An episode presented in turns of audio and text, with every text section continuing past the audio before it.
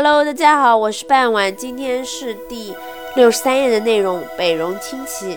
公元前的七零六年，就在周桓王北伐回来不久，出于报复，北戎发兵侵犯齐国。郑国接到了齐国的求救后，立刻组织了一支军队，整装待发，由公子乎带军去齐国救援。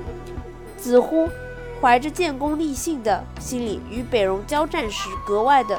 勇猛深情，他生擒了北戎兵两个主帅，斩获三百名的北戎兵，在救援国中立得头功，从而为齐国解围。公子乎此次抗击北戎，包含了中国军事史上的第一次伏击作战。